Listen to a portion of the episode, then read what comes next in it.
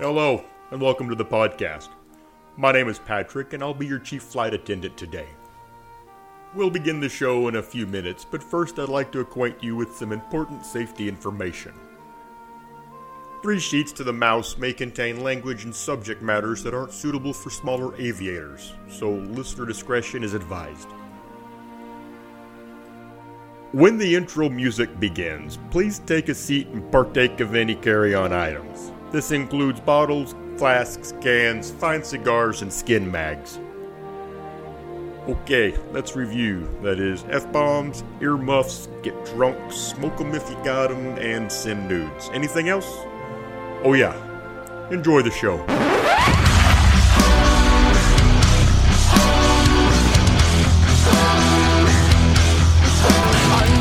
I'm sorted, but you'll be rewarded when at last I am given my dues. And injustice deliciously squared, be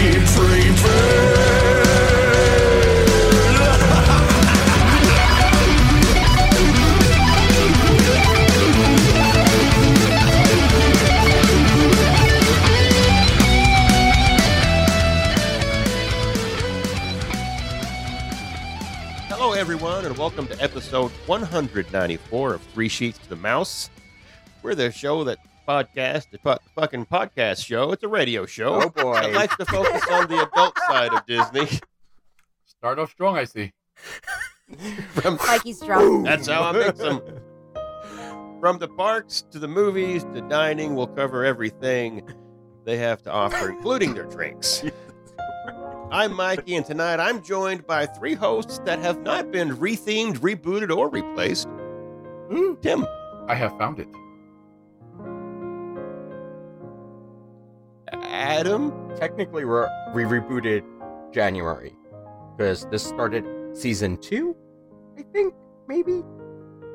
It's just a continuation. Okay. You know, this is just, like you said, it's season 2. It's season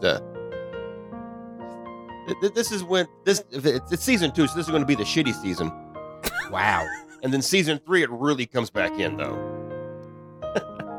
All right, so sit back, relax, say goodbye to dry January and hello to flooded February, and let's talk some Disney.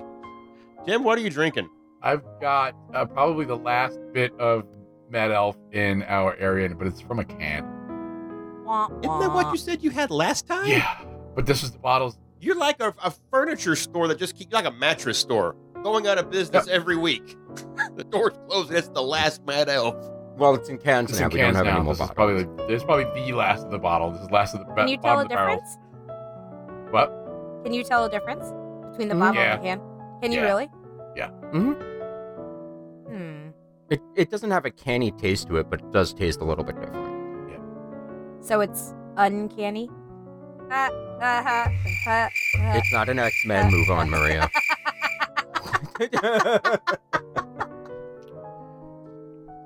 I thought it was the brothers don't even like doing cans, which is, I'm surprised they put Mad Elf in the cans. So. No, the last tour we took, they talked about how they figured out they can put an insert into it. I remember bits and pieces I drank. That's some weird science. Bits and pieces everywhere. For a strange brew. Adam, what are you drinking? Do you also have the last? Nope. Oh, okay. I actually have. I'm digging into our minis, so I found a little bottle of Crown Royal, and I had a pear recording. How do you say it? Recorder leg, and I dumped that in there. So it's pretty good. It does sound good. No, you the good cider, right? Yeah, I get it. You know, the cider that we don't cringe when it comes in a variety pack. Speaking of which, what do you have, Maria? I have something from a variety pack. Ooh, shock face. I know. Well, actually, the other day I said to Todd, I was like, I need a fucking beer. I don't want to drink a seltzer anymore. Like, I can't drink one more seltzer. I want a fucking beer. So I have... I have two drinks tonight. I have the Blue Moon Light Sky, which is pretty much Blue Moon if you like digested it and peed it out. tastes kind of like... Sounds a lot like a seltzer. It's kind of like a Blue Moon. Doesn't nearly taste like a Blue Moon, but it's low carb, so I'll deal with it. It's a beer. It's better than seltzer. But then I do have a seltzer. Of course you do. Of course I do. I have the Smirnoff Raspberry Rosé, and every time I say that, I hear Prince in my head singing Raspberry Beret. Oh, God. Every raspberry rosé. No, don't do it. I knew it was coming. You knew it was coming. It's unavoidable. Everybody knew it was coming. So that's my second drink. So I'm partway through the Light Sky, and it's decent. You know, it's better than some of the seltzers. Please redeem her, Mikey. What are you drinking? Oh, I can't. Oh, okay. Shit. Do you have a seltzer too? Maria, I think we shipped you the wrong shirt. If you can send that package back, we need to ship you another one. Okay. Oh, shit. No. It's a sparkling water. Fuck's the difference? I don't know. I'm going through... I don't know. I was going through some of the stuff that was abandoned. I'm just going to say abandoned when the Goodmans came in and visited. And I'm not a big fan of La Croix sparkling water. But Jennifer left some, and then I've got some seersucker gin mixed in with it there. It's what she drinks when she wants the lower carb with a gin drink. So it's like a gin and tonic water for her, I guess. Have you ever watched Jen make a gin drink? This is all gin with a splash of that La Croix. Yeah, she really doesn't have to worry about the carbs when she makes a drink. I'm just that's what I've got, and it's weird La Croix. It is. Pamplemousse. I knew it was coming. I knew it was going to be. It had to be that one. What flavor is Pamplemousse? It is naturally essenced. Oh, from Pamples. Isn't Pamplemousse and like innocent grapefruit or pomegranate? I think it's grapefruit. Like I don't know. It does. There's no flavor in here besides bitterness and gin. Bubbles. Well, it's probably from your deviated septum that you can't taste too well.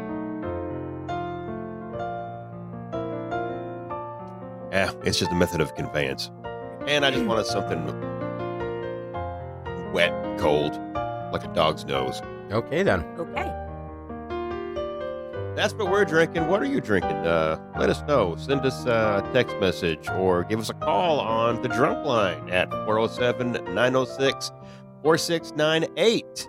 We know you're drinking. We know it's February. And thank God. Time to get that liver kickstarted again. Gave it a month off.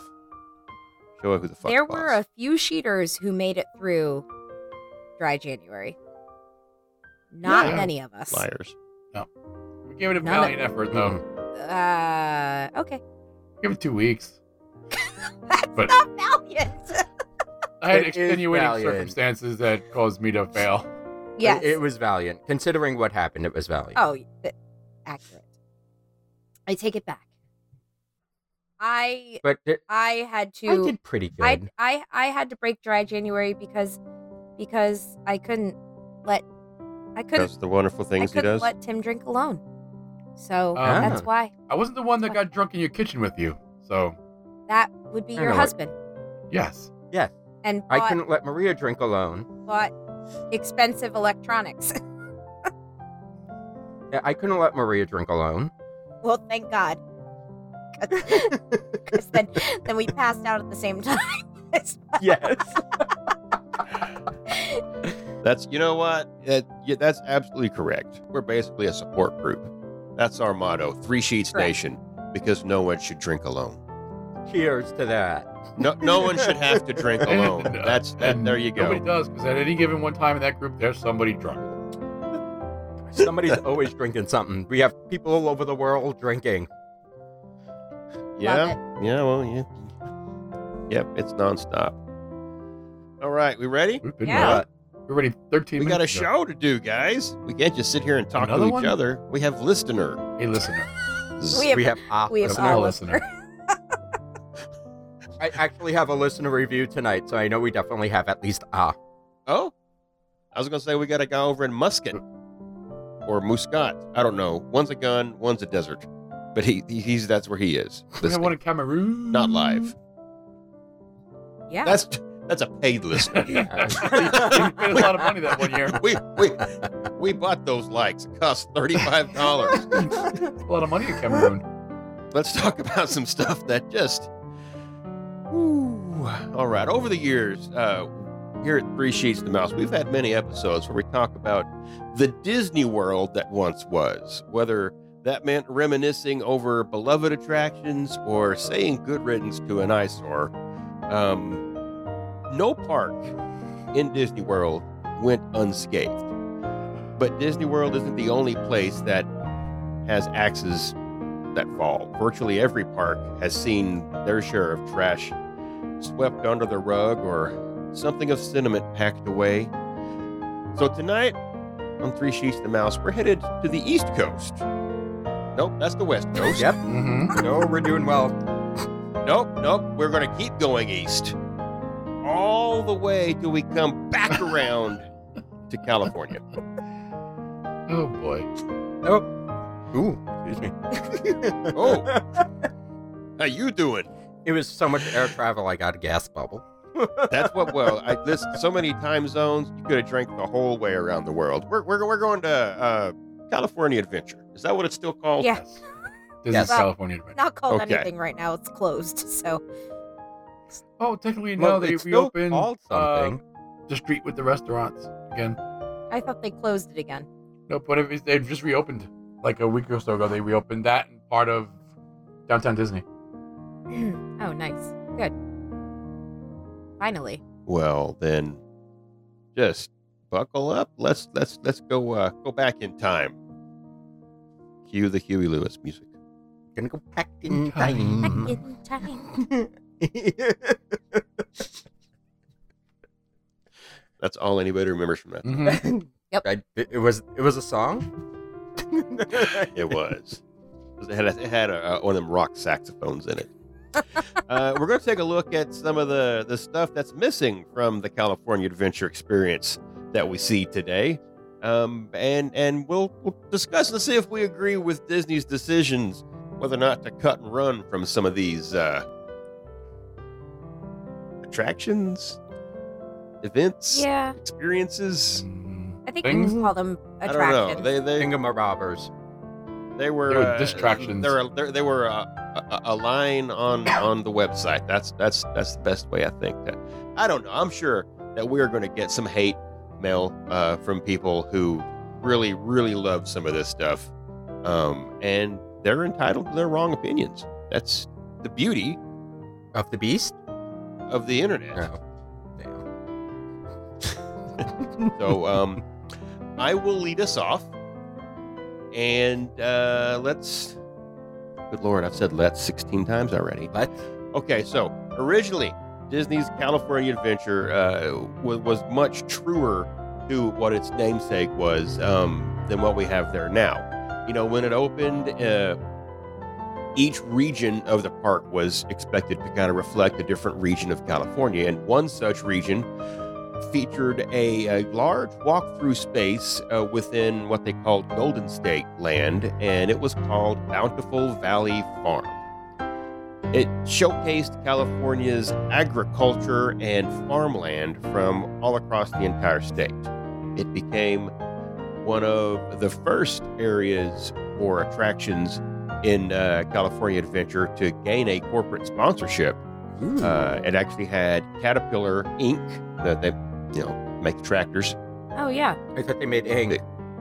The big yellerins. Ah. No, they make webs. Ah.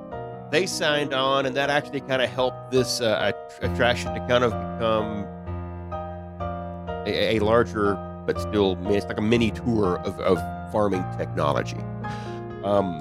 It opened in 2001. It was called Bountiful Valley Farms, and it was over on the eastern side of the park, adjacent to the Pacific Wharf Walkway, and just past Sunshine Plaza. Today, however, if you try to find it, you will get most of Cars Land and construction for the Avengers Campus. So that's kind of where this was. Now, the idea behind Bountiful Valley Farms was that visitors to the farm would leave the busy world of a theme park behind and step onto a quiet California farm. Guests would walk through fields of real orange trees, encounter cows, and when the farm life leaves you tired and thirsty, you could drop by the food stand for some refreshment. Now that's from Disney's press release on it there. I'm going to unpack that a little bit. Why was this sponsored by Caterpillar, of all things? because tractors and farms kind of are a thing. Okay. They don't just make the bulldozers. They made they started making farm equipment. But I don't see the connection with orange groves per se and cows. Well, you mean you don't see the connection for California and orange groves and cows? No, through Caterpillar and cows, just not. I mean, it's farm equipment. You got to pick up the hay bales and take it out to the cattle on the property and run fences. And, it's just not something I picture when I go to that area of California. Right. Well, it's not in that. Fair. A lot of the farmland. I lived in California a long time ago, so from what I remember, the farmland was more in Central Valley than any other place. North, you had the redwoods, and the coast, of course, was the coast, and you had the mountains and Yosemite on the Utah border along that area, and Central Valley is really where you had most of the farmlands. And this was geography with Maria. I did win the geography when I was in 7th grade, so thank you very much. That's one to grow on. That's right. it's half the damn battle too. Go Joe. Go Mo. Unlike Maria, I've never been on a California farm, so I don't have much reference for what they were trying to go accomplish here. But in the photographs I've seen of this, that's not what they got. It looked like an agricultural fair, just like a fairground with an ag display. The fields of real orange trees. There was just a small little copse of trees. I say small, maybe a quarter acre. It was just, and they're fenced off. You couldn't get to them. The cows were statues. Oh. Yeah. Yep. Did you think they were real cows, Adam? They did have a farm in the original Disneyland, with live animals. Oh, so that's right. They had the. Not petting zoo, but you know what I mean. That it wouldn't surprise. I was kind of hoping it was real cows, but I guess not. Yeah, nope. 2 statues, 1 bull, 1 heifer. That's all you got. Okay. All about, and they were just sitting there in front of a placard, a sign, whatever that talks about how basically beef and milk is what it's talking about, and how the cattle. Farming moved to California. Wow. Yeah, that's what the sign said. I'm sorry. But, there was also several educational displays scattered throughout the area. For instance, they had, people from Caterpillar there to explain the heavy equipment. And they had lots of, again, mostly just signs that explain or just showed how the tractors help farmers deliver food ultimately to your table. There was one such model of tractor you could actually climb inside and see the controls and all the buttons and dials and knobs and all that stuff. But you really had to get a boost because the fucker was tall. You couldn't just step into it. I would have needed several boosts. Yeah, you would have had to. Yep. If only. Never mind. Good choice. Thank you. There was also an area called Irrigation Station, which kind of helps you understand how California is able to get the water out, or farmers in general, not just California, but get the crops watered That was actually a splash pad water play area that was modeled after an actual farm irrigation system. And you had, this is all part of the educational thing, according to Disney. And there was a store called Santa Rosa Seed and Supply that literally sold seeds so you could start your own farm. Takes a lot of seeds, start a farm.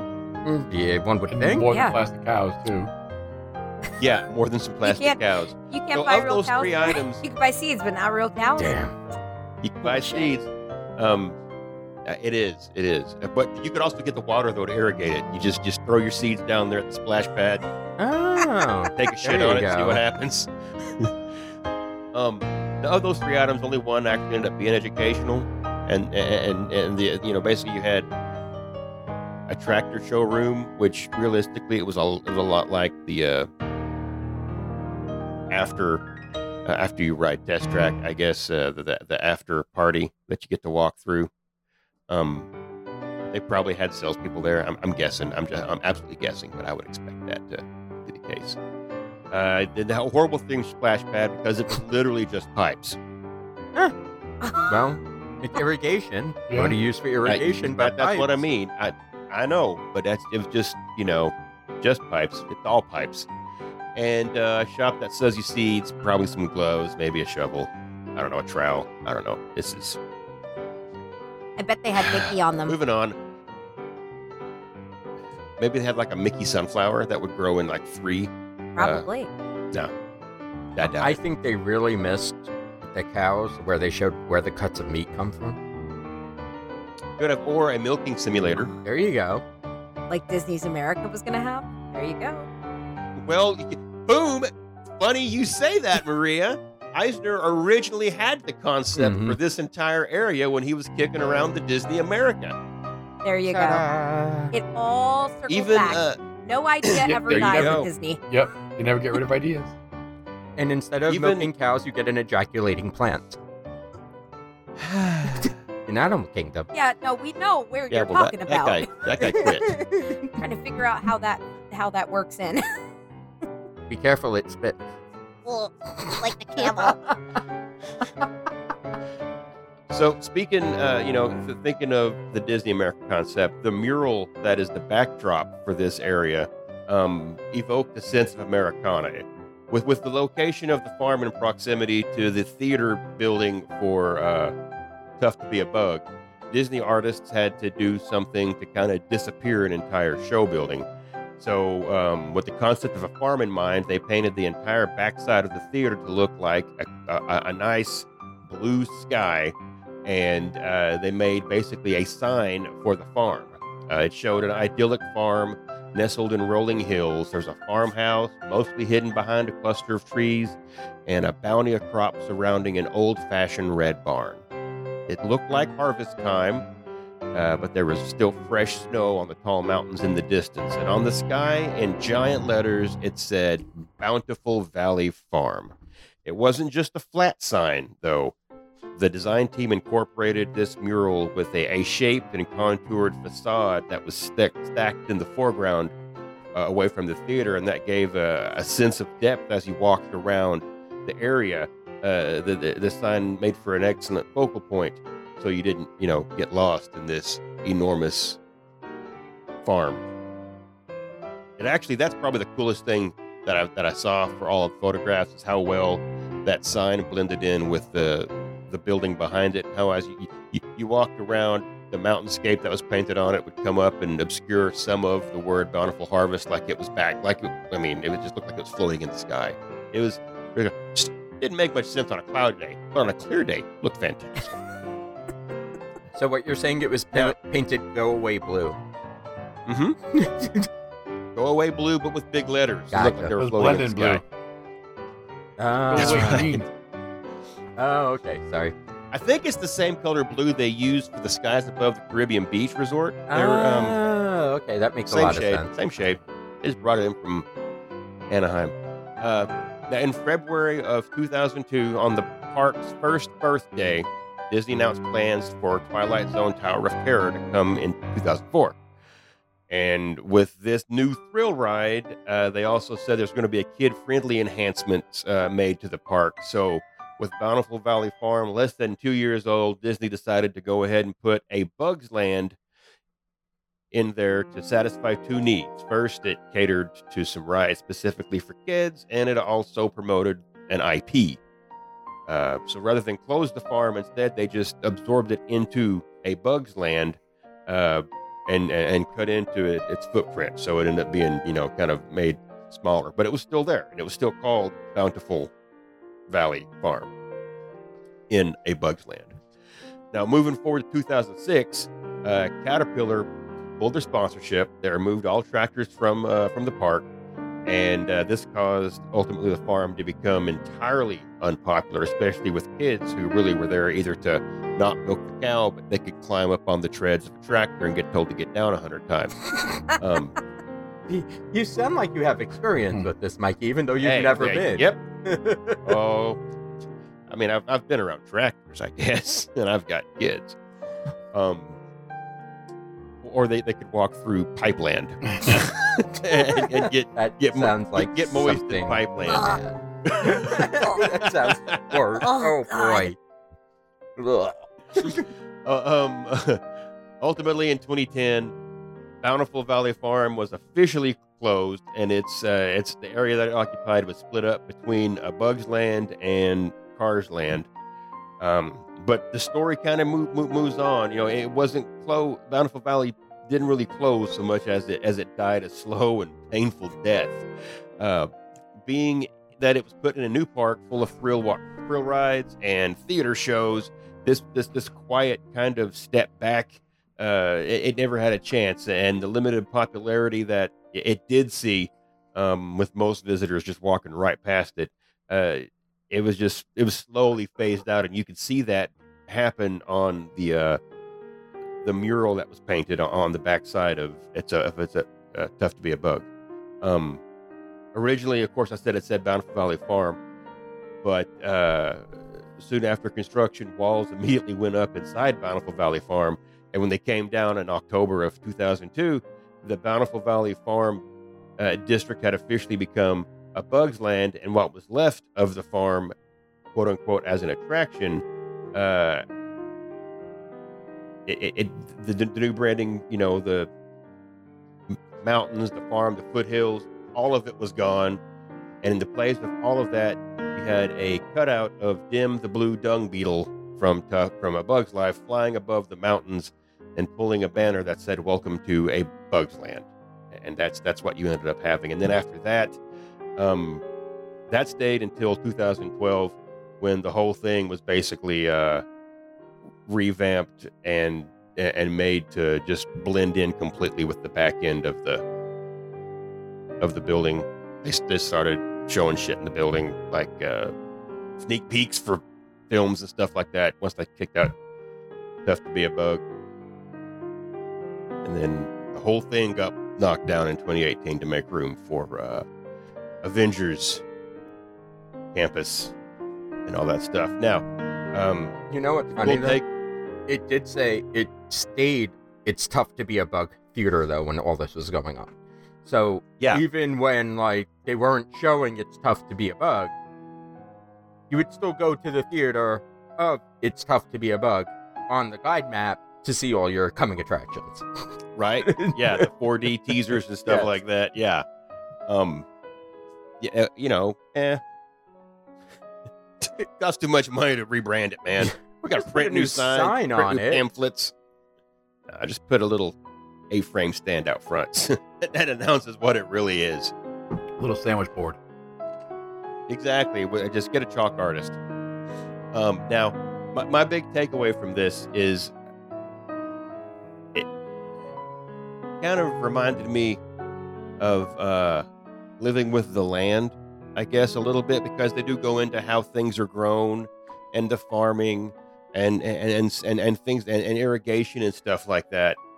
It's just everything that you love about Living with the Land, get rid of it and put it out in the sun. And I guess you got this. But they did have a stage show. I wonder if this was a leftover from the Westcott idea. I think it was. I did see that term thrown around several times in the articles that I was checking out on this. I mean, if almost like they started with this and was and kind of built around it, but it didn't fit anywhere with the rest of what they were doing. I mean, unless they signed this contract with Caterpillar and they had no choice but to put this in. They could have. For like originally, this was supposed to be Westcott, and maybe they were supposed to sponsor living with the land in Westcott. And they already signed all the paperwork, and Westcott obviously didn't happen, so we ended up with plastic cows. Yes. Bountiful harvest. No, Bountiful Valley. That's what it is. Sorry. But there was also a stage show. I can't let this go, because I found such a small amount of information on this. It was called Mickey's Garden, which I can only assume was an homage to the same named animated short from 1935. The show had Mickey and Chip and Dale, and they just did antics on a stage, help while Mickey was trying to take care of a garden and stuff like that. I mean, it was funny. They had voiceovers going over the speakers and stuff. There's a cast member dressed in oversized and horribly patched overalls. I mean, like a clown's costume almost, basically, is what it looked like instead of a farmer's. But the cast member would interact with the kids in the audience and bring them up on stage to help out with stuff like that. Only found like 2 videos. There's not even a fucking Disney wiki entry for this thing. Like, it was there, and then poof, it was gone. And there for a time they had knowledgeable. It's, you know, they swell up sometimes. Okay. when your sinuses are acting up and you get the sniffles. Gotcha. They had knowledgeable and farm-savvy cast members that'd be on hand to answer questions and give kind of an educational talk or info while you were, you know, exploring this farmland. I guess is what it is. It's farmland in Disney. That would be similar to what they got with the Wilderness Explorers in Animal Kingdom. No stickers. At least get stickers. This just felt like a miss from the word go. I think I think this was a good idea. No. What? If they actually... Idea, yes. But poor execution. Yeah. Well, I mean... I like the idea of this. Quite honestly... It could have been fun if it needed a bigger footprint, because really, this whole thing was such a small area. Like, small... It was too small for all the ideas that they try to throw into it, I feel. Mm-hmm. Like, I mean, when they bring in, like... a Caterpillar ride where your little kid can kind of just ride on a fake little thing where just the front lever just went up and down and you were doing a little dump truck thing going up and down, that your kid would love that. We got that later on. It's called Vader's Junkyard Jamboree. Yeah. Yeah, I mean, not those... Really. That ride, like, you can ride that ride at almost every single amusement park or carnival ever. Yeah, but it's not sponsored by Caterpillar. Correct. But it's still one of those out of the box. But you could have drive through the Orange Grove, and I think that they could have, there are things. As with many things that we're going to find with this park, as we talk about it tonight, it wasn't done well. Like, hardly any of it as opening attractions. It just didn't, I don't know what happened. I don't know what happened. I did some research, and there are a lot of reasons why this park was bad. Done the way as bad as it was. Yeah. A lot of the stuff I saw from, you know, all the photos I looked at, this was just like everything. It was just an exhibit. Like, there wasn't any hands-on kind of stuff. It was, here's a display and a sign that tells you what you're looking at, and moving on. You just keep walking. So it's like you just keep walking until you find the snack booth, because it has no line, because there's nobody there. Yeah. And then you get pissed off and you throw an orange at somebody. But I mean, at least you could have brought the orange bird there. You know, there were things they could have done. Right. that they just didn't. It's too bad. It could have been done so well if they would have just taken their time and not had to do budget cuts and not, if everything would have fallen in line correctly. It probably was supposed to be pretty cool. Well, and to your point, Adam, it opened and then within a year, they were like, yeah, we're going to make it smaller and put in some kid rides that literally were your out of the box copy paste, traveling, super mall parking lot carnival rides. That's, exactly. Yeah, and that was the Bugs Land. Horrible name, by the way. Well, it's based off of Bug's Life, the movie. So I get, but it wasn't a badly themed area though. The bug stuff seemed fine. It just the way they tried to blend it all together. Some of the plants became just fake. Well, I mean, also that you also have to remember California went through a bunch of droughts too, so I think they kind of had to. Instead of corn, it was candy corn planted with Heinrich. That doing his thing. Was he a butterfly at that point? Or was it just Heinrich? R.I.P. All right. The guy who played him died. Yeah. Oh. Well, you learn something new every day. Sorry. I don't even know who the hell played him. That I don't remember his name. Hey. Party crasher. Yeah. Well, let's get the... Okay, then you know what we need? We need the entertainment. Oh. The entertainment. I got some entertainment for you.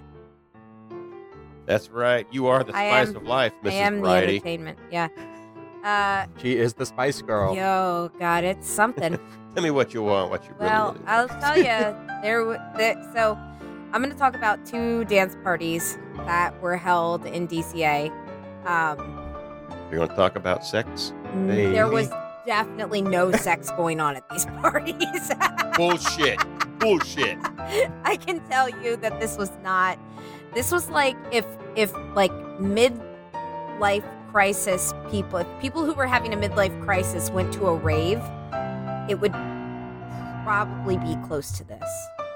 You obviously don't watch. Okay, no. I'm not gonna. Thanks. So I'm going to talk about Glow Fest. Sorry. You all right? That just the whole conversation between you two just broke me a little. I think a lot of times Mikey gets really disappointed that I don't know any of the references that he brings up. You haven't been with him long enough. I know. He gets disappointed in all of us. I've never met her. Yeah. Well, to be fair. Yeah. Debatable. So Glowfest and Electronica are the two dance parties I'm going to talk about. So Glowfest was first, so we'll do that first. So it premiered in DCA on June 11th, 2010. So this was later on in DCA's tenure. It opened in, what did you say, Tim? 2001, right? Mm-hmm. Yeah. So, so after almost a decade of them being like, we fucked up, guys. They thought they could fix it with a dance party, I guess. So it was created, originally Glowfest was created because World of Color was beginning in 2010 or around that time. And it was something for people to do before they went to World of Color. So if your park is that bad where you need to create something for people to go to so that they stay for the end of the night show, that's not saying much. But this was actually, this party wasn't developed by Disney. It was given out to a company called Create Incorporated, which is a California-based creative firm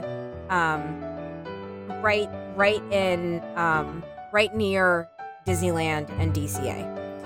So it was a local business that they kind of doled it out to. It was in the Hollywood Pictures Backlot area of the park, and every night, or every day rather, you would see these colorful banners and columns that were erected around the standing architecture. So when this dance party started, that whole area of Hollywood Pictures Backlot completely changed, but it wasn't a permanent change. It was all like very temporary banners that were strewn across the buildings.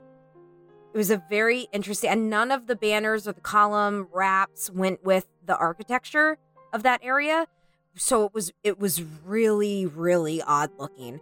Like I was looking up videos, like somebody had a video on YouTube from the first night that the dance party existed. And it looks like it's a hard ticket event where they never take down. Do you know those like banners that they post, or like the big mm-hmm. plastic like banners that they post? Yeah, yeah. It's like that forever. Like they never take it down. Okay. It's really weird looking, but they wanted to evoke this idea of like an outdoor dance club, like an outdoor nightclub. So they had this huge like walkthrough in front of, at like the street entrance to the Hollywood Pictures Backlot area. And it looked like that area of Hollywood Studios when you walk into Animator's Courtyard and you walk through that like... that weird arch right? That arch there. It's like that, but it's way more narrow. At least it looks way more narrow from the pictures. Like it looks fucking tiny. So I don't know... They're getting people in and out of this area, but the arch that you walked through, or the portal, they called it a portal, is way small. So the activities began before the sunset. Like it was normal everyday routine until like mid afternoon, like 4 o'clock, 5 o'clock, and then when the sun starts to set, that's when the Glowfest activities start. So they had, like stuff that you've never seen anywhere else, like face painting and merch that lights up. Like you've never seen that before in any Disney park. Totally brand new here. I'm being sarcastic, Adam. You see it everywhere. You can literally get your face painted on almost every street corner during the summer. But not with black light face paint. I guess paint. Not, right? And the light up, the light up merch was not good. It wasn't good. It looked like it was the stuff that you could get from Dollar Tree. It was the glow necklaces, the bracelets, the headbands, the eyeglasses. They still sell those. I know, but all throughout Disney. I know, but it was so you can't think of anything else. They did have plastic light swords, which just looks like a cheap lightsaber. That's basically what it was. Don't spend your money on it. Did not have like the little cones the guy on the runway waves when he's landing airplanes, bringing them in or whatever. It was like, you couldn't put them up and down. When did this start, though? 2010. Okay. I wonder if it's the same ones that we bought from Disney World. Mm-hmm. Probably. This is way past like when rave culture was a thing then. Yeah. Oh, yeah. Really. So as the sun starts to set, dancers begin to perform, and they draw you to the backside of the land. Water? To the backside of water, mm-hmm. Where they have a Sunshine Plaza stage, which is a temporary stage, but it stayed there all the time.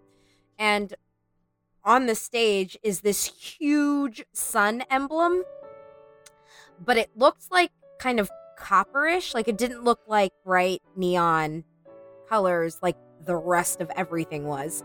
It looked kind of like almost kind of dull and muted. It was very weird to see. So the stage show, they would have dancers and they'd have different acts come on. The main act was a Bollywood step dance troupe, because that makes sense. I don't And again, they weren't Disney employees. They were a Bollywood dance troupe from the area that were contracted to do this. It was weird. Now, 2010, wasn't that when the whole step dance thing, kind of like you had the movies? Yes. But I've never seen a Bollywood step dance group. That's a little... Well, and I looked it up on several different websites to make sure that I was getting it right. Yes, Bollywood step dance. I don't pretend to understand. And then when the sun went down, they moved the dancing from the Sunshine Plaza stage to literally the middle of the street. So they had... There's a lot of movement. It was very strange. It was weird.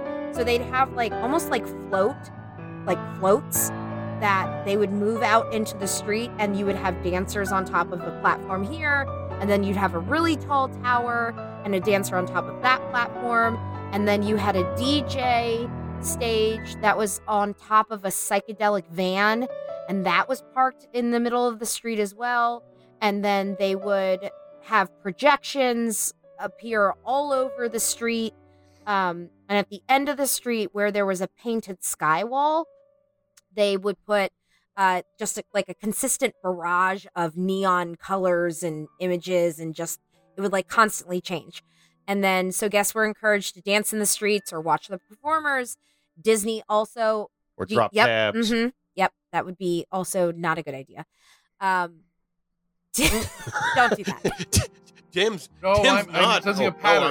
a pattern with early DCA. Yeah, it's like an acid trip. It's like a bad acid trip. But Disney also allowed food trucks to come in from the area. I like that idea. I was gonna say Adam's in now. You said food truck. Well, I said you said food. Yeah. Well, I mean, I don't see, and I didn't stop to do research on that area of the park, how it originally was, and if there were food places. You can't have a spot with no food. You can't have a land with no food. So I'm assuming they had food somewhere, but they allowed food trucks to come in. And then they also had a pop-up bar and it was a large pop-up bar. You had 7-8 bartenders working at this one big, almost a U, like a square U shape pop-up bar. Square U. Square, it's like three lines. It's an open square. It's a U shape, but it's not curved. A U shape. Yeah. Okay. No. You look confused. I thought I'd explain. And maybe she hasn't. Well, the thing that is kind of strange is that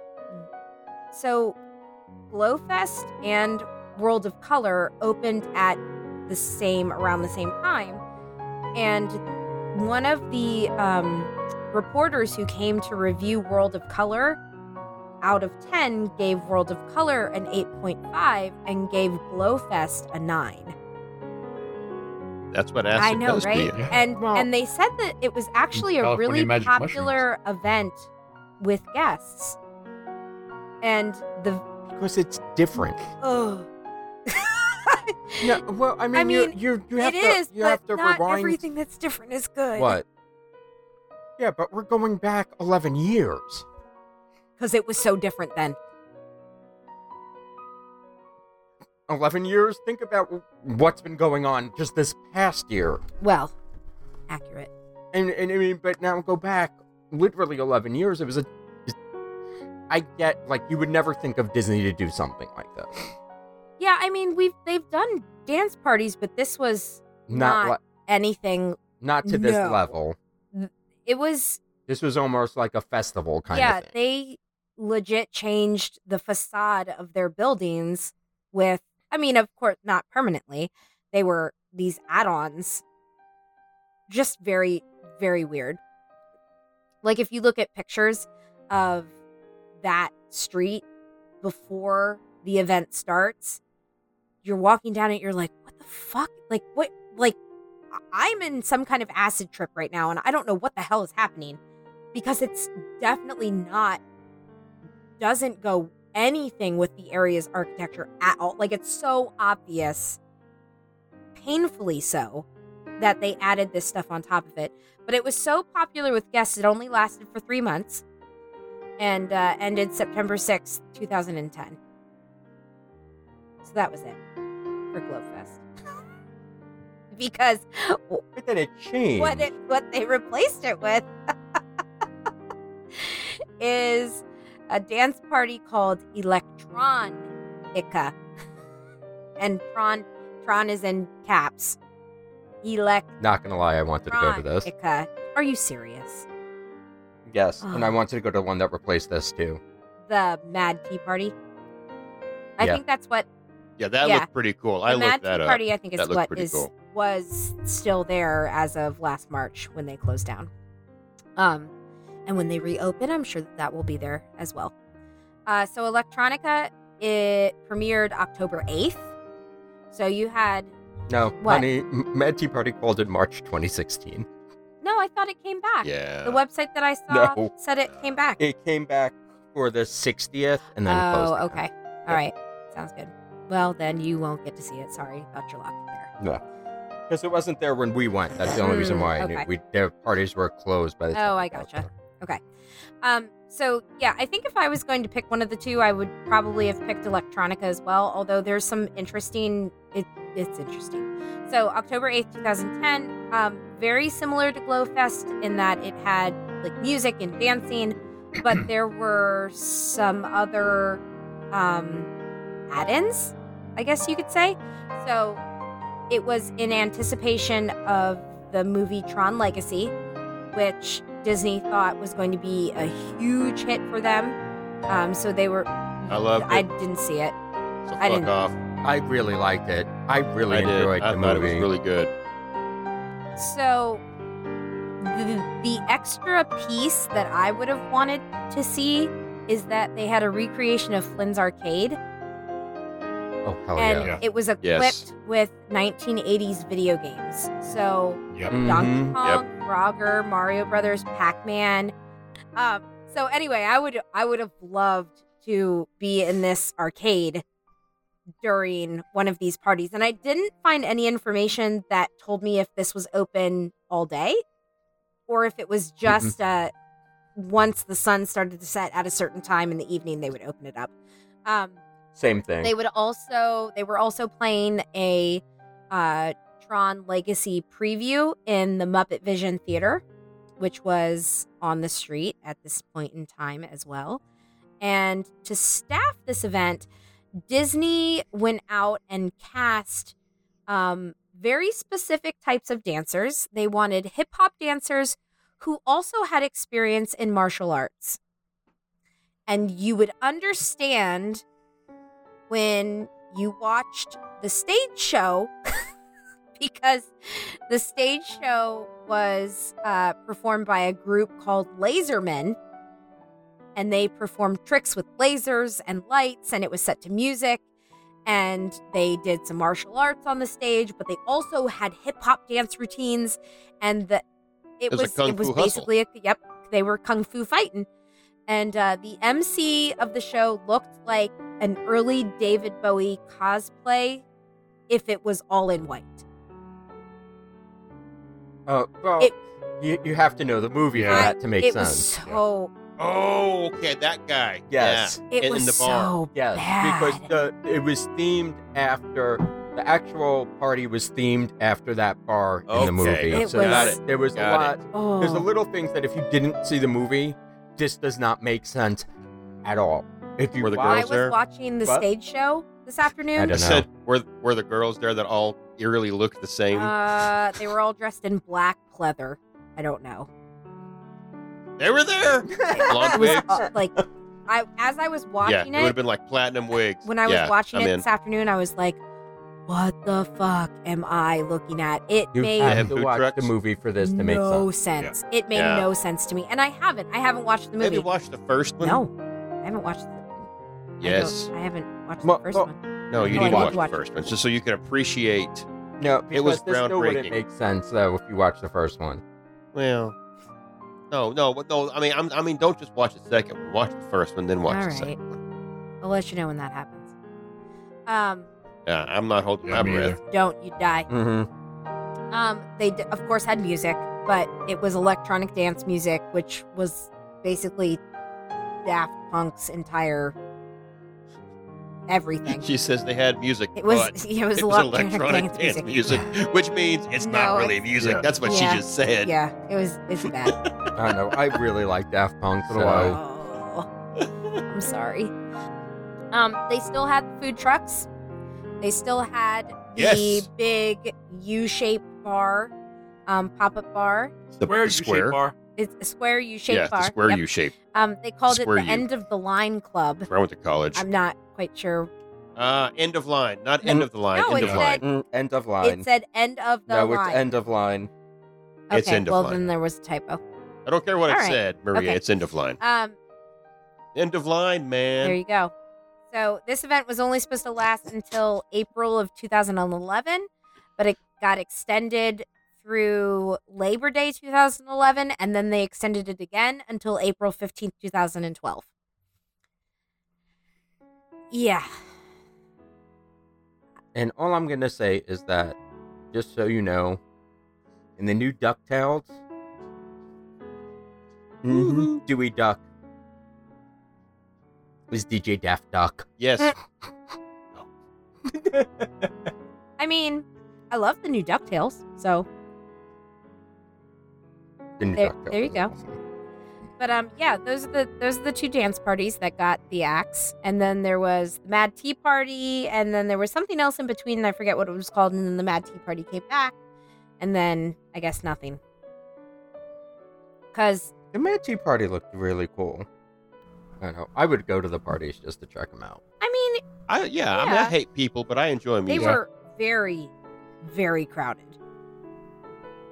Okay, then I won't. I probably wouldn't. It was very crowded. I'd be bored, or I'd go for like 5 minutes. I can't do this, and I had to leave. How close yet far away can I be and hear the music, but not see the people or touch the people and be one with the people?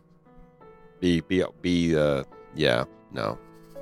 Fascinating story, Maria. Cool story. Cool story, who doesn't watch the movies or know who Daft Punk is? No, I mean, I know who they are. Come on. But is going to talk shit. Yes, 100% talk shit. I did not. Didn't they win awards, like an American Music Award and all this other shit, too? Yeah.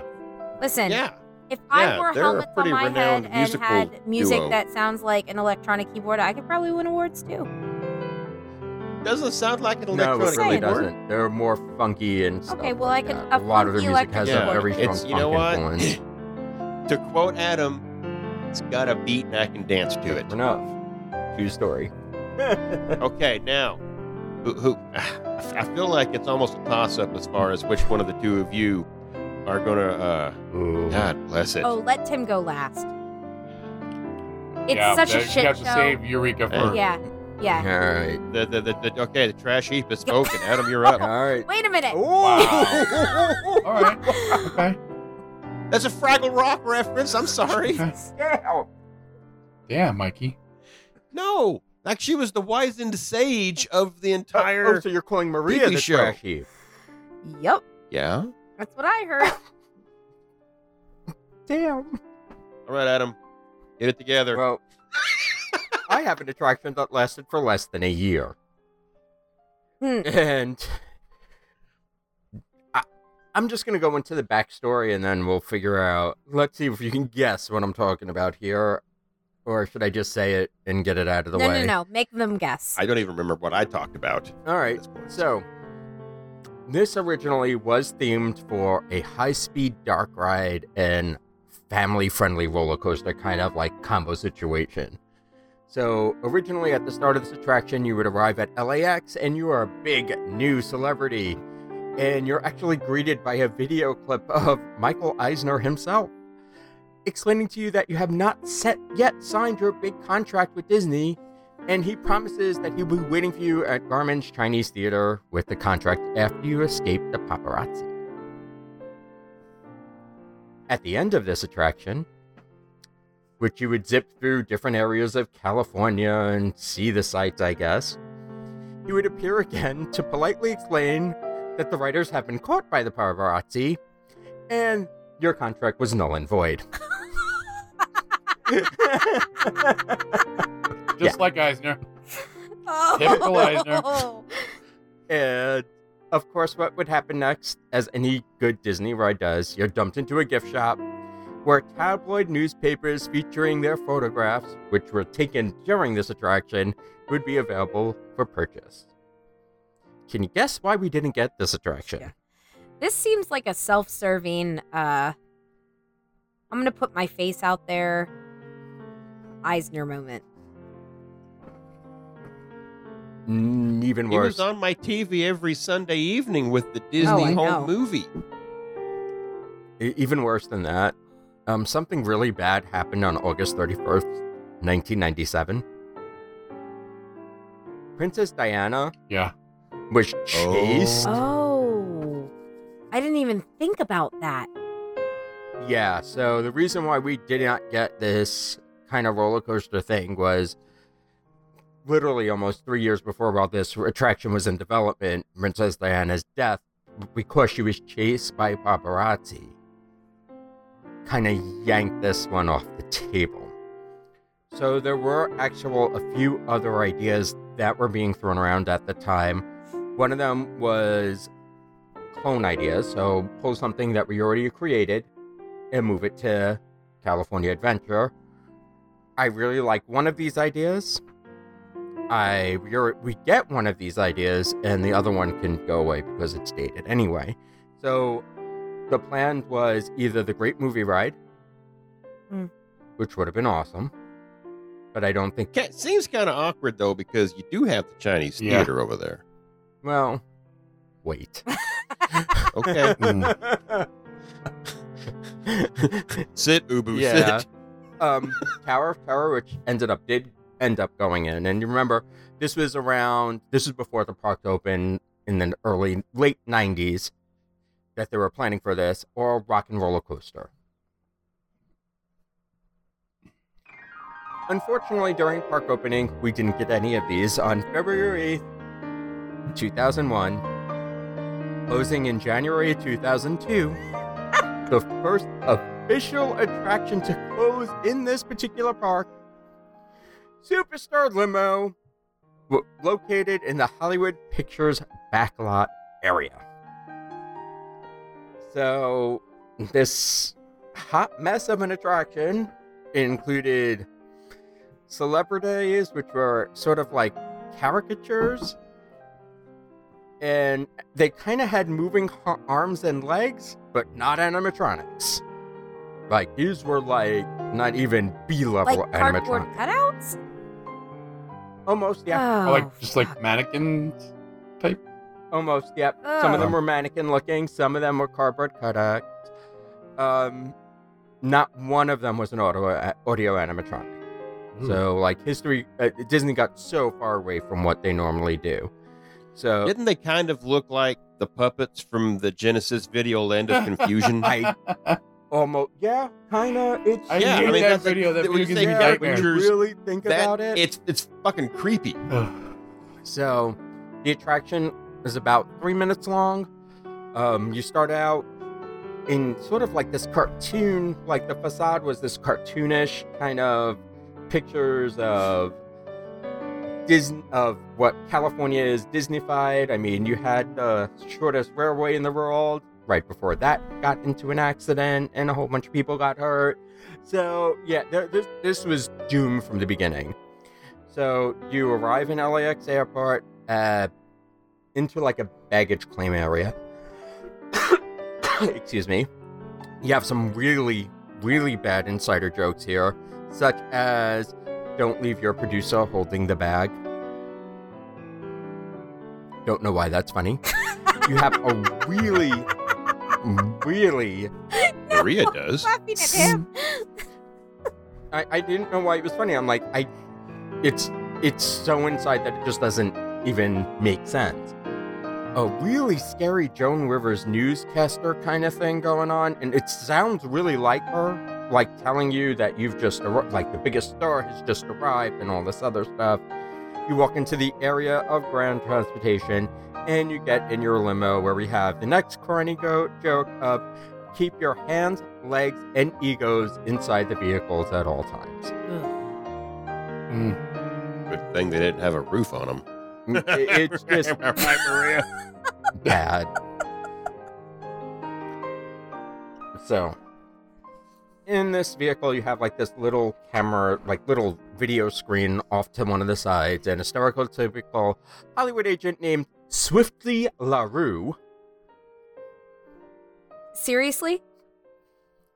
And he popped out sporadically throughout the ride, reminding that you can't be late to your movie premiere. So the first spot you drive into is Rodeo Drive, and there's this ballroom-looking thing, and you have this weird-looking cutout of Regis Philbin that pops out and waves to you.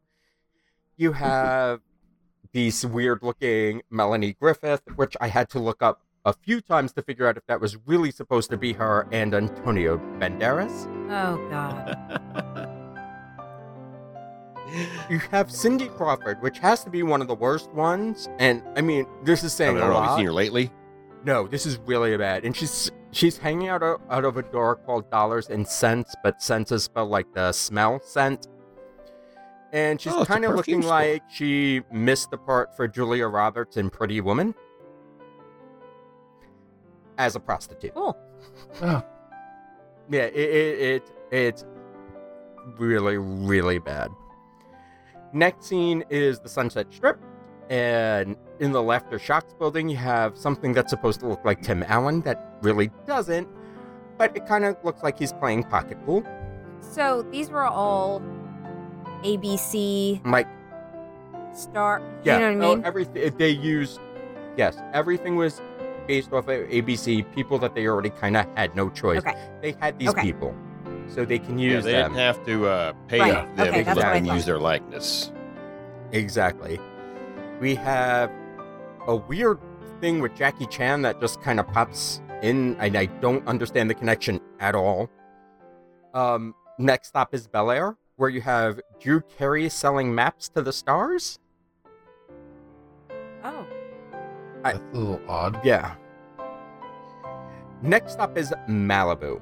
And I think this is the part that punched me in the stomach the most, because they kind of did a riff on part of the Haunted Mansion, and the lines go, agents, execs, producers beyond, give us a sign, the green light is on.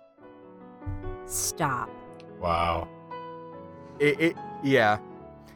And then off on the side you have a scary Cher. I've seen that. that is no good. It's like a scary Howard Stern, even. Mm-hmm. It's awful. You go into this next thing, and there's a tattoo, and it says, it makes no sense. Next up, you go into Superstar Studios, and this is like a really bad, trippy movie set. Again, we have the acid influence heavily in this one show scene right here. After you get out of the movie set, you have Whoopi Goldberg, which, again, announcing that your movie is great and yada, yada, yada. I couldn't even make out what the hell she was supposed to be saying. At the end, your face or your car shows up on like a big billboard screen. The ride ends with the talent agent declaring that the writers, that their movie was a success and they are the superstar. And then, even getting off this ride, it kind of didn't stop, because there's these really the signs are awful. There's one sign that actually says limos with stretch marks pull forward. Oh. Watching this, it was like, I can't believe that they even bothered to put this out.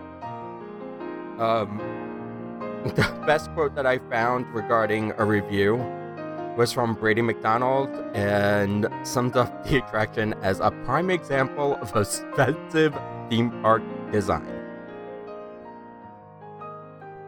And now, building pretty much stayed shut down for 4 years.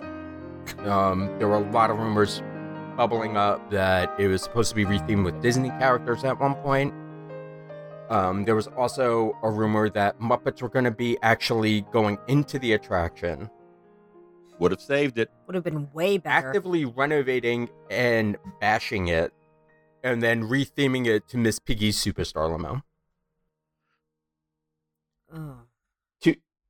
Yeah, it's just January 23rd, 2006 is when we finally get an attraction put in here. It's Monsters, Inc.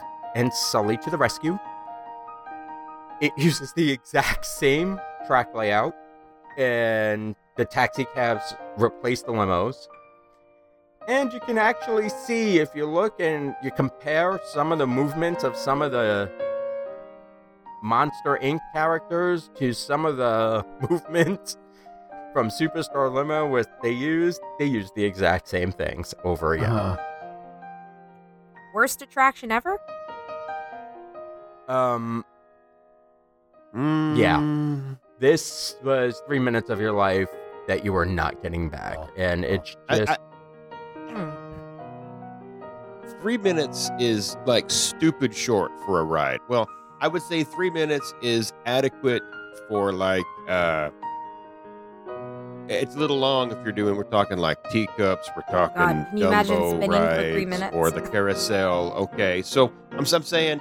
3 minutes seems like too long for a ride like that, but it doesn't seem quite long enough for a ride where you stood in a queue, and also that you think someone in Disney... Well, I mean, someone had this entire idea as an Imagineer, and there was money spent on this. Well, you have to realize this was... when the whole thing went down with Diana, they had a whole different attraction planned.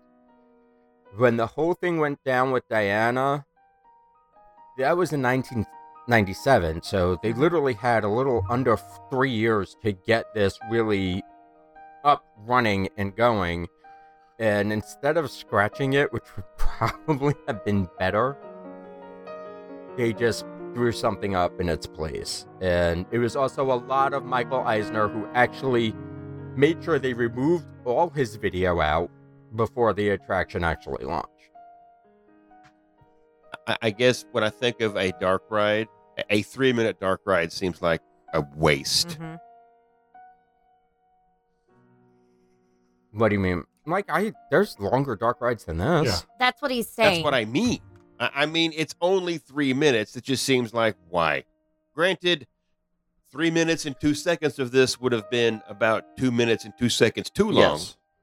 And I mean, what's the Avatar boat ride, though? That's super short, too. Five. It's five. There's no way that's 5 minutes. No, that's way longer than 3 minutes. 5 minutes long, yeah. All right, it's five.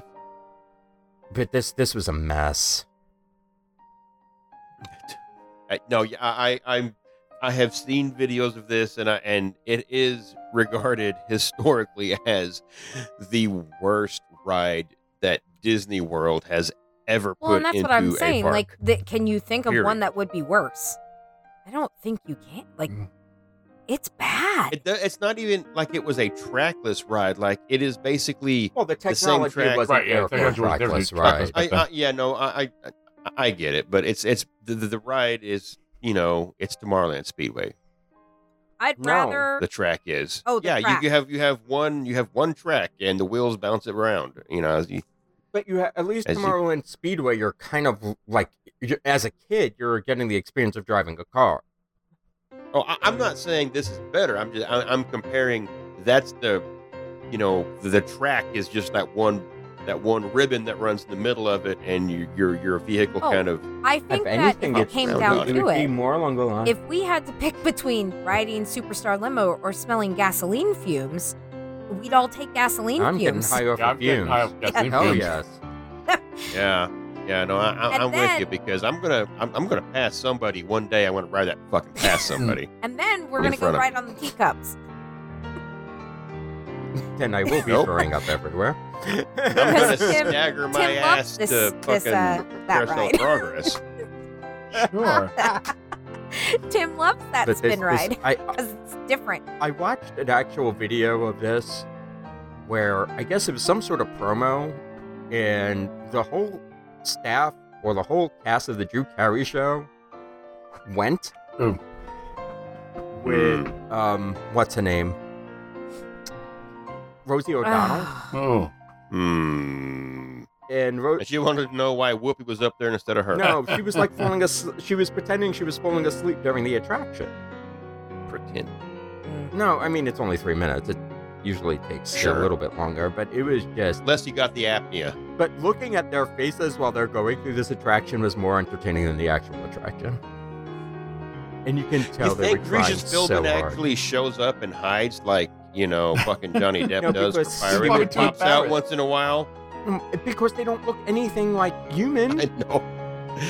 I mean, it's Regis. He's dead. Well, now... I don't think anybody associated with this attraction would want anything anywhere near to do with it. It was really awful. There's nothing redeemable about it. I was literally about to say nothing redeemable, but I was trying to be polite. No, but I mean the facade. I mean the only thing they did for the facade between changing it to Monsters, Inc. to this was paint it with the door theme. I mean, the overlay, if you look at the overlay, it's the attraction itself is cute. The Monsters, Inc. attraction is cute. I remember riding it, but again, it's short and it's a throwaway. Yeah. So what we need is Superstar Limo, the ride, the movie, the musical, the series on Disney Plus. No. Coming in 2023. Nobody needs that. Nobody wants that. I was just going to say. I mean, it would almost work as just like a comedy spoof with just nothing but stupid cameos, you know, like the Muppet movie. No. Fine. No. I'll have my people call my people. And they will talk to themselves all night long. Yes. While they're waiting in line for soup. Adam, this attraction is a hot mess. I'm so glad that you decided to run us through it. But it wasn't the hottest mess. No, it was not. At Disney's California Adventure. Oh, God. Tim, Maria's already moist. Let's do this. This is like an acid trip extraordinaire. If anything can describe it. So it's Disney's Eureka, a California parade. If only this was going on the same time as one of these glow show electronica things, so you could just drop acid for like 4 hours. Tripping. Oh, man. Talk me down, man. Talk me down. The fucking mouse is talking. Trip balls, man. No. What makes it even weirder is... So Eureka comes from an ancient Greek word meaning I have found it. It's been on the state seal since 1849 and it's been a state motto since 1963. However, for the sake of this parade, Eureka is a California goddess. Are you fucking kidding me? No. Oh my God. You know. So why not? You know. The whole parade itself is a hodgepodge of everything Californian. Each float depicts a different cultural iteration of the goddess Eureka. Hey. Did they get Cher to play her? No. No. So there's one song that's played throughout the whole parade called Come Away With Me, and each unit or float plays a different variation of the song. So the opening unit is the actual main song, and it centers around the sun. Everything in this float is the sun. The dancers are in yellow and red unitards with bicycle helmets and long ribbons depicting sun rays. So after that float, you move on to the Hispanic California, which the song is sung in both English and Spanish. And you have Aztec-inspired bird headdress essence of Hispanic culture. And all the dancers are in these weird bird costumes.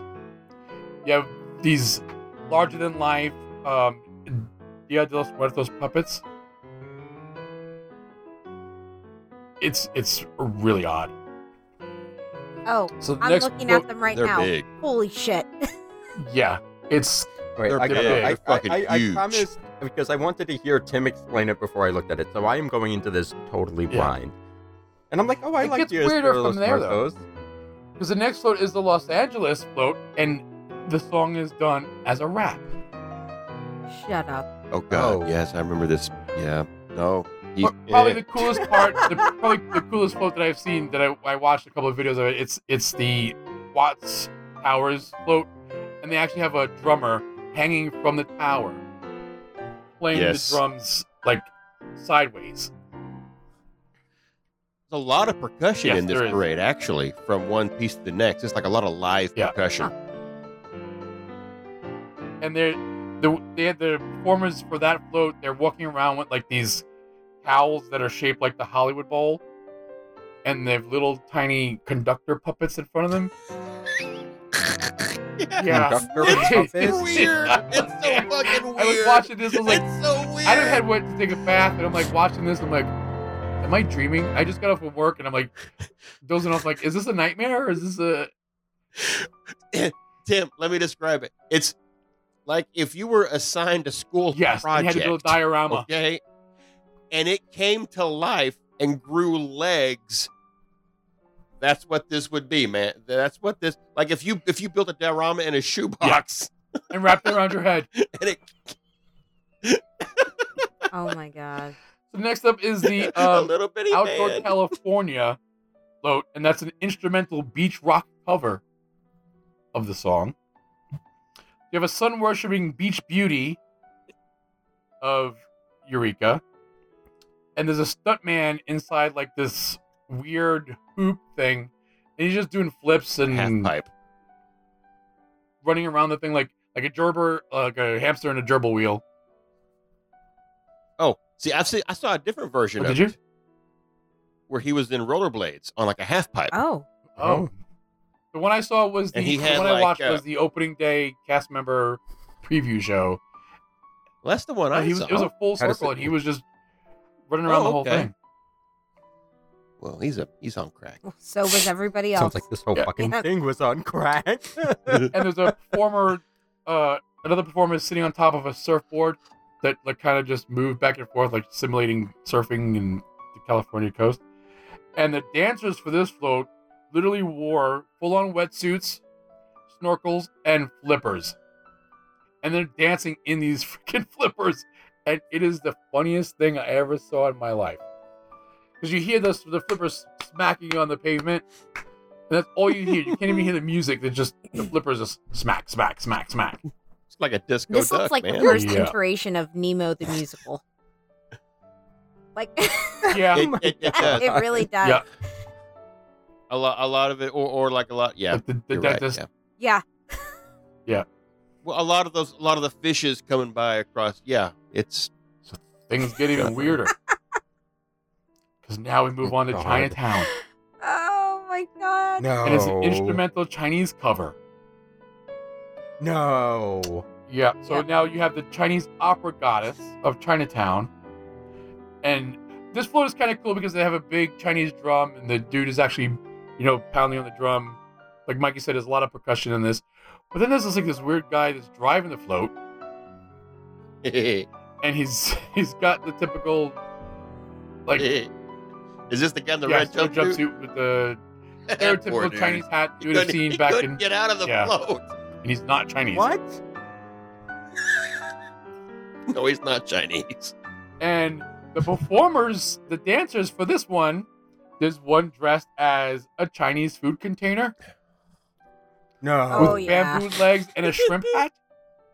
No. Yes. Yeah, no, he's not lying. And a fortune cookie. Oh, my God. There's a fortune cookie dancer. Oh, God, the fortune cookie dancer fucking cracked me up. I was stitches. Dancer. Mm-hmm. Oh, God bless their soul. Why did they think this was a good idea? But the other weird thing is, like, all these folks are being pulled by bicycles. Like because it's rickshaws. The LA floats are being pulled by, like, lowrider style bicycles. Yeah, no, that was actually pretty cool. It was this bitchin' lowrider tricycles with, like, chains coming up for, like, the handlebars and stuff. And the dude straight up had a plaid long sleeve shirt buttoned all the way to the top button, man. Oh no! He was bottoing it up. Oh no! The beach, float one was pulled by, like, what do you call those? The tandem bikes like they have at Boardwalk. Yeah. Oh, yeah. Furry bike. Yeah. And then this one was pulled by a rickshaw, like a rickshaw type bike. Didn't the beach one also have dudes on rollerblades and bicycles doing stunts? I didn't see that part. On the float? I didn't see that one. Yeah.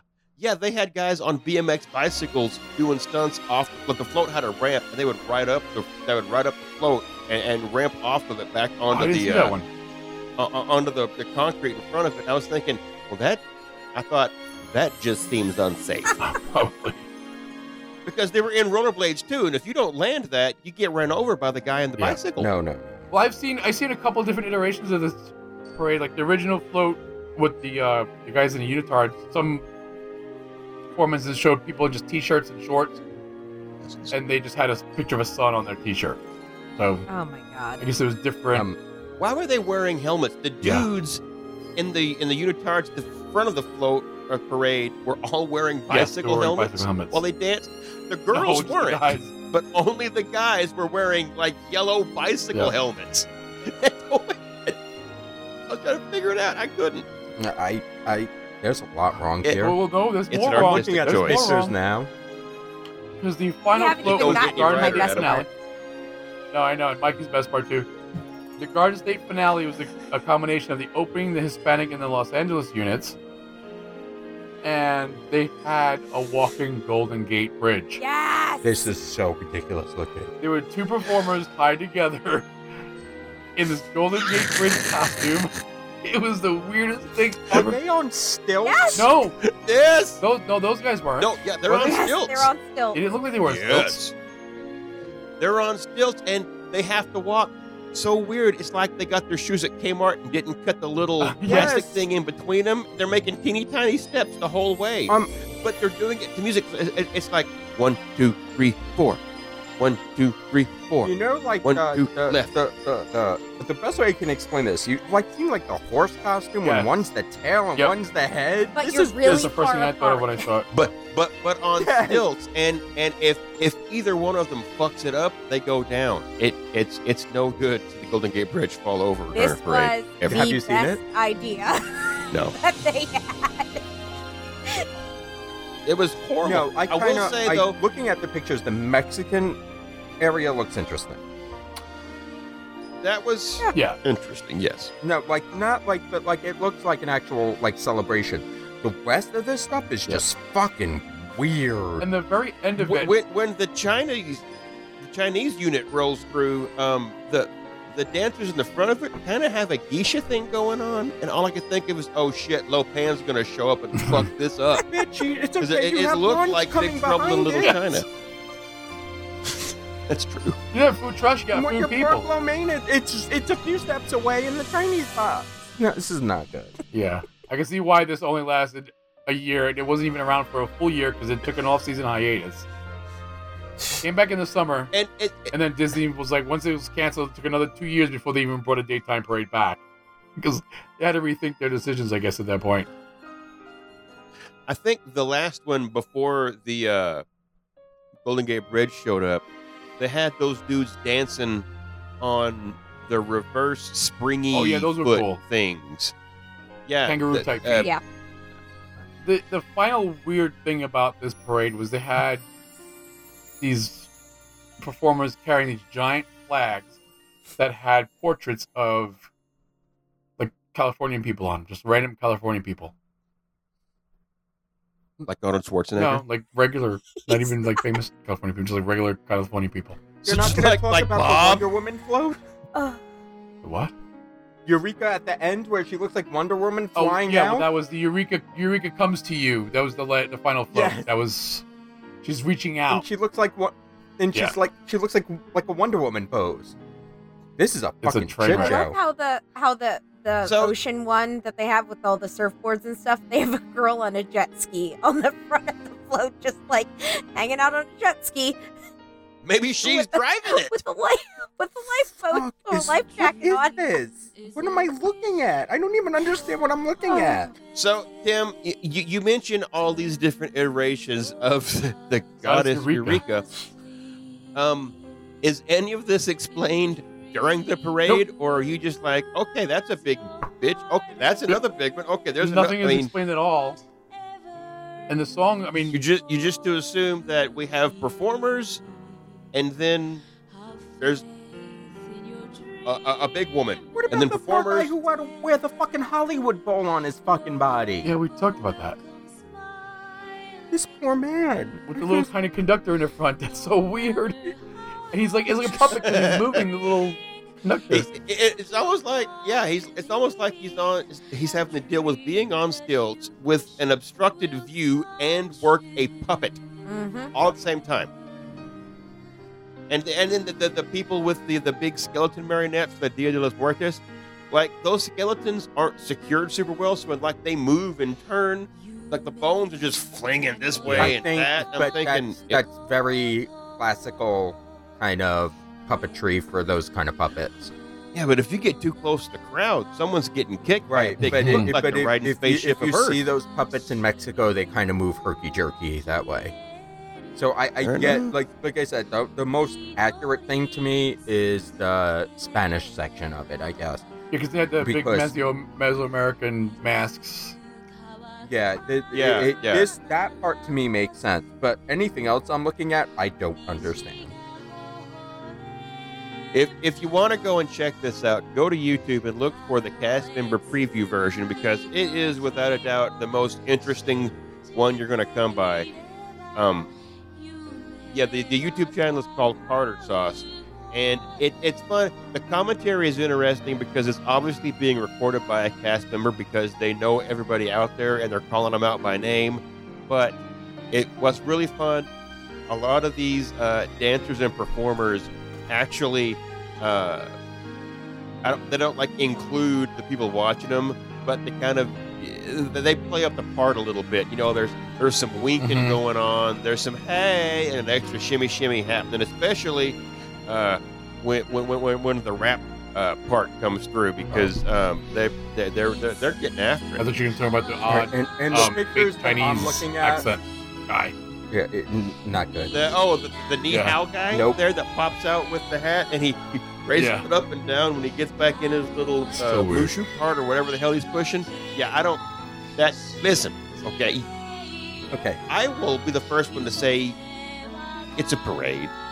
But no, this is bad. This is bad, and it was so bad that Disneyland did not bring back the parade to DCA until 2005. I mean, the pictures that I'm looking at are on Yesterland.com under Disney's Eureka. And, oh, my God. A lot of the... I don't even know what to say. I like that a lot of the floats use live percussion, though, because that's actually really cool, because you've got the float comes by with the music playing, but the percussion is done live, and it has to be because they're not playing around. They're banging the big-ass drums, or they're hitting cymbals. Does that, though? What? There's another parade in California that uses live percussion. It's one of Mickey's parade, and I can't remember. Mickey Music Parade. Rose Bowl parade, but yeah. So, I mean, they do bring this idea back with the live percussion, which is really cool, because you have Mickey Mouse playing the drums at one point, which is kick-ass, in my opinion. But this parade's a fucking train wreck. It's so disjointed, and... It's almost like you can see what they were shooting for, because it's like Maria said. They said, hey, we're going to go with California for this theme park in California, and we're going to go all the way in. And they did. If I watched this, I didn't know. Who's the chick? Would have been my whole, like, who's that? No, figurehead? No. What I'm saying is they created a whole fucking deity for the state. Yeah. I get it, but if you're watching this parade and not knowing the backstory, there's no way in fucking hell you're going to figure that out. But, you're entirely right. As with everything tonight, it seems to be a good idea, but poor execution. No, mine was a really bad idea.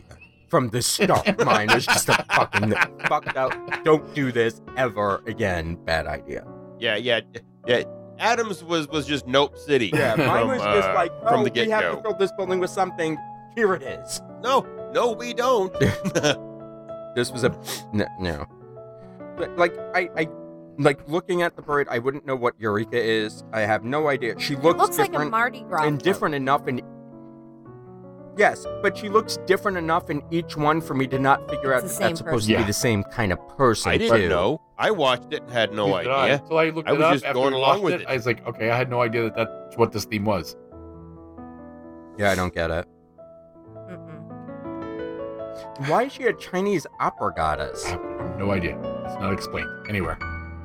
For the China influence in California. For opera. Yep. I love how the Chinese, like the most stereotypical. I mean, you put somebody in a Chinese carryout box, for fuck's sake. With a shrimp hat. With a shrimp hat. Oh my god, really that poor man. The wonton, though, was, I mean, that the fortune cookie. I just giggled.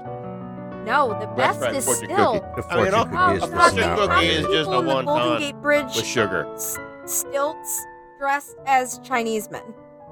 Chinamen. It's just so not bad. Good. No, I don't think they're Chinamen. I think the hats are actually supposed to represent some of the lights on the bridge. Don't. Yeah, I don't know about that. Yeah, no, we're gonna go with that. Just let me say that in my own mind to make me feel a little bit okay with this. God, this is terrible. Yeah. Oh my god. I mean, there's just so much. I This is like, listen, you all wanted Disney America. Well, this is what you would have got from it. You wouldn't have been happy. No, this was just... You'd have had a weird parade. I mean, before I mentioned that, there was a lot of problems with this park, and I didn't really go into too much detail, but this is also right after they invested a lot of money in Euro Disney, and Euro Disney fell the fuck apart when it first opened. So they were not making any money. They took a lot of money. Disney, at that point, took a lot of money back from the parks division to... make this. And this is that wow. And I thought my attraction was bad. This parade just doesn't make sense. Nope. I remember going back to when I was younger. I was an adult though, so it's cool. But you'd watch these TV shows, you know, the kids would watch TV shows, and people would get gifted travel trips and stuff to Disneyland, California Adventure. And they'd always show the big Bear Mountain thing back there. And it always seemed like a really cool place to go because it had just opened. But now that we've done this episode, I realize... Well, I mean, I think it still had its... There were still some parts of it. We're picking the worst of the worst. There's reasons why these things don't exist anymore. Because Maria picked them out. But there were some... I mean, you still had the roller coaster... California Screaming, which was a lot of fun. You still had Mickey's Fun Wheel of Death. Oh, God. I mean, there was other stuff to do there. We're just... The park kind of had no soul. It had no identity. And now it's slowly trying to figure itself out. And I think it has. Well, then it got Cars Land. I think it definitely has figured itself out for the most part. I mean, you think about Soarin'. The original Soarin' came from this park. So there were good ideas here, just there was a lot of bad ones. Yeah. I think they said, hey, let's make it different. Okay. They did. I think they ran out of money. I think they got budget cuts, like you said earlier. I just... don't think that a lot of the things were flushed all the way through. I think this parade was almost a good idea, but there had to be no more announcements. They had to kind of figure out, like, okay, so who is this Eureka, and like, how does she fit in? And it just there was no connection there. But if you would explain it during the show or during the parade, then it might have made sense. But they never took the time to do that because the DCA parade that we saw was fun. The daytime parade. The Pixar Play Parade. I was looking at pictures of that, too. That at least made sense. It was a lot of... And it was a lot of fun. It was really a cool parade, so... I mean, it is what it is. It's something. That's the reason why it's gone. It is what it isn't. Yep. I don't think any of these are really missed. Well, maybe Superstar Limo. For the 3 months it was open, or 2 months it was open. Not even. It was open for a full 11 months. There's a lot of people on message boards that missed the farm thing, and I'm just, that's it. I mean, you wandered around. I don't know. I can see that it was charming, but it just didn't start with any staying power. It was Westcott, right, Adam? No, I think that it was meant for Westcott, and they just for some reason had to put it in. I don't know what the reason is. Well, you can't win them all, Disney, but we appreciate you for trying. There you go. And we appreciate you listening as we wrap this show up tonight. Maria, we got some shit going down in the group right now. We and sure it is, do. We're blowing the doors off this fucker. It's just getting real. Right. Shit is getting real. Fucking Ms. Joan jumped in. True story. Yeah, yesterday. So we have our K9s for Valentine's not so silent auction going on right now. It's like screaming out. It's not silent. Yeah. So we are on the time, at the time that we were recording, it was day 2. By the time this drops, we'll have another week under our belt. So I'm sure there will be lots of money that we are raising for K9s for Warriors, which is the charity that we are going to be giving our proceeds to. We have a lot of really awesome sheeters who have donated their crafting skills and their Etsy type items and their handiwork to each day's different bidding on items. And so far, I mean, like I said, right now we're only at day 2, but it is just completely blown me away. Excuse me. By the just charity that people have when it comes to generosity. Yes, thank you. You're welcome. That's what I was looking for. The generosity that people have. What class do you teach? You, English. Maybe. Okay. Listen, I haven't been in school since last Friday. It is now Tuesday. Yeah, right. And I won't see students tomorrow because it's a virtual day. And I'm gone Thursday and Friday. So it'll be a full week until I see my students again. You literally almost said givability. I think you would have accepted that as a word. No, that word did not enter my mind. It sounded like it was going to. Right? Did it? But she was thinking, that doesn't sound right. It's too many syllables. That don't sound right there, right there. Hey, fuck off. That makes me sound stupid. I'm smart. I know words. Smart. I am smart. So... if you are part of the Facebook group, jumped in on our K9s for Valentine's, even if it's just a couple bucks, it everything helps. And like I said, we have some really awesome things that we are putting up for auction over the next 25 days. So I'm super excited for that. And if you're not part of the Facebook group, why the fuck not? You should be. So come and join us. It's a fun time. We do cool shit. And we also have 3 Sheets to the Finish Line and 3 Sheets Gaming. Lots of stuff for you to come and be a part of. So that's it. Hey, I'm going to Disney in less than 48 hours. I'm fucking excited. I'm out. That's it. Shut up. You ain't getting one for me. He's not even clapping. Nope. My shit got canceled, so you ain't getting shit from me. Sorry. And news is dropping right now about cruises, so I'm at the point where I'm strongly considering, do we just refund our cruise money and take the kids to Disney World, or do we actually just let it sit and just know that we have a cruise completely paid for? I don't know. That's what I'm thinking. Adam, what do you got? April is coming up really, really quick. People have been asking about shirts. They are on the way, from what I understand. So just keep an eye on the Facebook page. They will eventually be launched when they're finished being designed. We actually got a review that I have to read, so give me one second. I have to open up my It's not up yet. It takes a while for it to post. Well, it's not up yet, but she told me what she typed, so. Okay. She typed pretty much the exact same message that she posted on Facebook, and I said I would read it whenever we got one, right? If I can unlock this computer. This is basically like getting a glimpse into the future, folks. This is crazy. This is weird, man. This is next level shit. So, right? Amy S. Fun fact, the podcast is probably the best thing I found to get me through getting a dental crown. That and a little prescribed Valium. Thanks, host.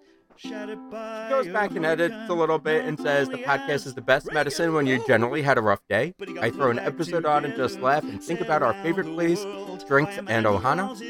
So if you're having a rough day, put it aside and enjoy the show. Plus Maria's and Adam's laugh are worth it alone.